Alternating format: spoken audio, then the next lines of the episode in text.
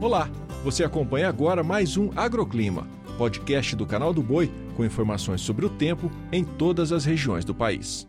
Olá para você que está chegando no Agroclima, seja muito bem-vindo.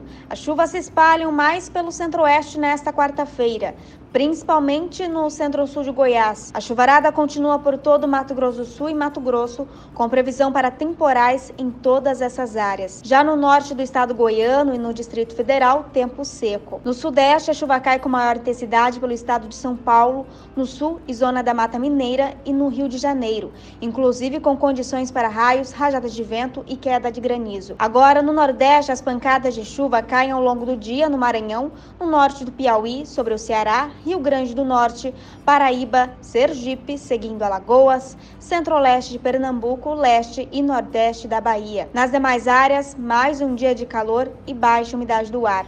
No norte, os temporais seguem pela faixa oeste e norte da região, com acumulados elevados e potencial para danos.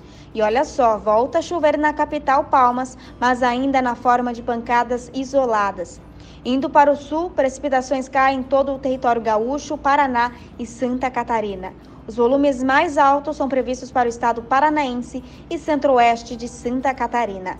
O agroclima pode ser acompanhado também na programação do Canal do Boi e em nosso portal, o sba1.com. Até a próxima!